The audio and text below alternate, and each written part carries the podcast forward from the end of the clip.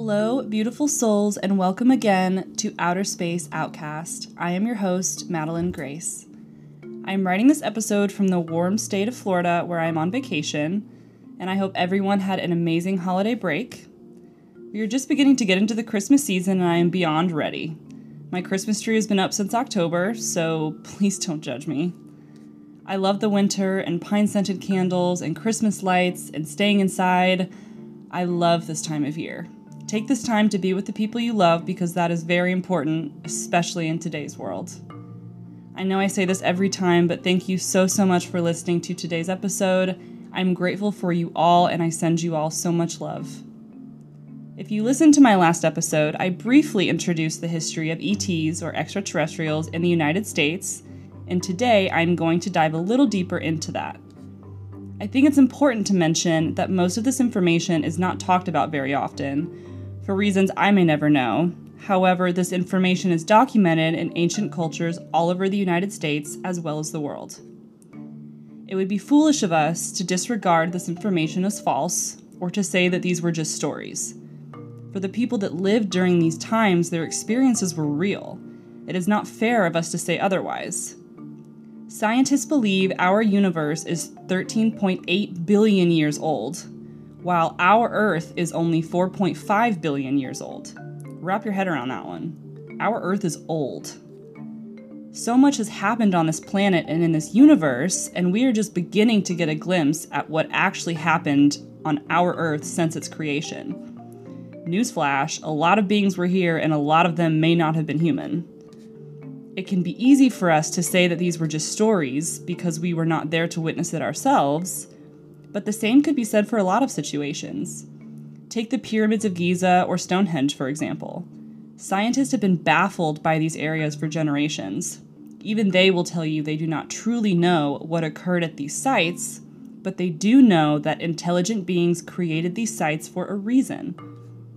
We are just beginning to grasp what occurred at these what occurred at these sites. And the more that we open our minds and expand our consciousness and awareness, the more we will begin to connect the dots, so to speak. In the last episode, I mentioned the Serpent Mound in Adams County, Ohio, the Kivas at Chaco Canyon in New Mexico, and the Bighorn Medicine Wheel in Wyoming. These areas, like the pyramids, have documented proof that contact was made with beings that lived on Earth and beings that came from the sky. Even though these ancient sites all occurred hundreds to thousands of years ago, there is still much we can learn from them. Even though these sites are a piece of the past, they can help us understand the future. If beings truly did come from the skies to help aid humanity or teach humanity, who's to say this won't occur again?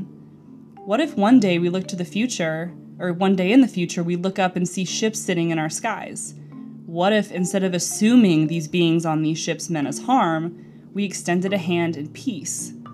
What if these beings are simply waiting for us to be ready in order to establish contact? What if they're already here?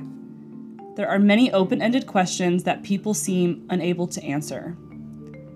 Many people are driven by fear, and to be fair, people fear what they do not understand. It is not that they want a negative outcome, it is just that it's easier to prepare the human mind for a negative situation rather than be let down if it does not go the way you want. It is normal to be afraid, but it is up to us to decide for ourselves what we are afraid of instead of what other people are telling us to fear. I promise you, if you sat down and meditated and began to heal yourself and love yourself, you would develop an understanding of this universe that extends beyond your physical being. You are connected to everything around you and in this universe. You can learn that fear can easily be overcome. Begin to ask questions about yourself and your place in this universe. You might just begin to understand life beyond this earth is not that different from us. What if I told you our society has used fear to establish a sense of order? What if we have been conditioned to believe that extraterrestrial contact will bring war and that these beings want to take over our government and destroy humanity? Don't you think that if this was true and that they would have done it by now? There is proof that these beings have been around for thousands and thousands of years. And these ancient civilizations talk about friendly contact, not contact that ended in violence. If there is one thing I ask that you, that you take away from my podcast, it is that you hold on to the idea that humans are a very young species. And this means there is much we do not understand. So, therefore, I ask that you be open minded. Question absolutely everything you see in your physical reality. Have an open mind, and it will make the transition into this new age easier. And what I mean by new age is the age that we venture into space. Space is our evolution, I mean, it's inevitable. Virgin Airlines changing to Virgin Galactic? Hello? However, we can either learn from beings much more advanced than us, or we can listen to humans that still live in the third dimension or reality and are driven by fear. The choice is up to us, and we have to decide as a collective to live by fear or to live by love. I will tell you right now, these highly advanced beings that exist in the fourth dimension and beyond do not live by fear. Fear simply does not exist outside of the third dimension. Is it really so hard to believe that these beings are simply waiting for the time we are open minded enough and instead of fearing them, we shake hands and create friendships? Once the collective decides, I choose to not live in fear. I understand there is much more that exists beyond this 3D dimensional physical reality. I choose to be open minded and accept others with love. Love is a common theme here, people, if you haven't noticed already. People that hate others hate themselves. People that love themselves and love others do not have room for hate in their lives. I want you all to understand that hate is a very low vibrational emotion that only exists in this reality. Once you wake up and understand that all this universe really is, is energy and love is the highest vibrating emotion, you will begin to understand that fear is controlling you. Let go of the fear and let the love in. When this occurs, you see everything more clearly. When this moment occurs on a global scale is when we will have contact. This contact will be similar to what ancient civilizations documented. Ships will appear in our skies, this is inevitable. However, it is up to us how we handle the situation. Like the ancient sites, we will learn from these beings. They will help propel humanity into the next step in our evolution, just as they have done for millennia throughout Earth's history. I have told you about a few ancient sites that document ET contact in the United States, but what about other parts of the world? No matter what religion you are, believe in, all over the world, most document or mention a great flood that covered the earth, and once it was over, humanity began anew. You see the great flood in texts that are older than the Bible. Genesis is the oldest known Sumerian flood tale that comes from Mesopotamia.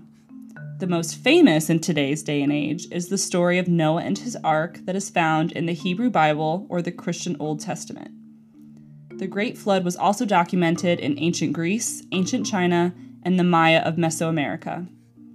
The reason I bring up the Great Flood is because it ties into what we talked about in the last episode. These ancient sites all over the world view these star beings as teachers and powerful advanced beings that helped them in a time of need the Great Flood was said to create a clean slate for all of humanity, but maybe humanity had help. The next bit of information was spoken by Robert Clotworthy, most commonly known from the History Channel. In central Turkey, Derinkuyu is an ancient, fully functioning subterranean city that exists 60 meters below the ground. It was first discovered in 1963 and was believed to house over 20,000 people. This city is evidence that people were really forced to live underground at one time, most likely as a result of a cataclysmic event. This city was built around 9000 BC, and archaeologists believe that this city may have been built to assist as a refuge for humanity. Many people believe that this city was created with the help of extraterrestrials to assist after the Great Flood. I know it sounds crazy, open mind, remember? Derinkuyu is just one of the many ancient civilizations around the world that seem to provide refuge from the Great Flood. Over 10,000 man made caves were found near Nepal, located in the Himalayan mountains at an elevation of 14,000 feet. These caves were carved into sheer cliffs, and archaeologists believe they date back more than 3,000 years, but failed to give any inclination to how these people would have gotten up to them or gotten access to them, let alone create these caves. These caves are known as the Sky Caves or the Mustang Caves, and I highly recommend you look them up because they will blow your mind. Even more baffling are the Huashan Grottos in the Anhui province of China. These are the largest ancient man made caves in the country. These caves contain stone rooms, bridges, and pavilions. Archaeologists have no idea how or why these massive caves were even created, yet they do exist and are mind blowingly massive. It's like scenes out of a Lord of the Rings or Hobbit movie. Could these ancient caves have been built by extraterrestrial beings from outside our Earth to help provide refuge to people here on Earth after a massive flood, so that many, that all these ancient civilizations document? To bring this episode to a close, we loop back around to Arizona in the United States. Last episode, we discussed the Hopi people that document contact with beings they called star people, shown in the forms of cave art and rock carvings or petroglyphs. They show that these beings, which translate to ant people, helped the Hopi survive major cataclysms. They mentioned one by fire and one by water, being the Great Flood. These ancient carvings show that the ant people helped the Hopi down into caverns and helped them survive. What archaeologists find even more fascinating about these ant people is what they are called in Hopi. The Hopi word for ant is anu, and the Hopi word for friend is naki. Together, these translate these translate to Anunnaki or ant friends. Sound familiar to anyone? The Anunnaki interacted with the Hopi for centuries. This story of the Anunnaki by the Hopi ties in with the Bible as well as Sumerian mythology. It is important we learn about these ancient civilizations and sites as well as their history. It is time we recognize our place in this universe. We are really just beings of energy on this planet having a physical human experience. There is much, much more to learn. Overcoming fear is the first step. Once you recognize your power as a divine being, the things you once feared fade away into nothing. Fear is not real. It is the idea of something you don't understand that you are afraid of. None of it is real. So, what is real? You have to look within yourself to find that answer. And I promise that all you wish or desire to know is and has always been within you. Release the fear you have surrounding the possibilities of this universe and let the love in. Look at fear as your inner child that needs reassurance that everything will be okay, because it will be okay. It's time to remember our divine nature as human beings and shed the fear. Let's learn from our history and embrace the future with open arms. I hope you all have a wonderful week, and thank you so much for listening to Outer Space Outcast. Until next time.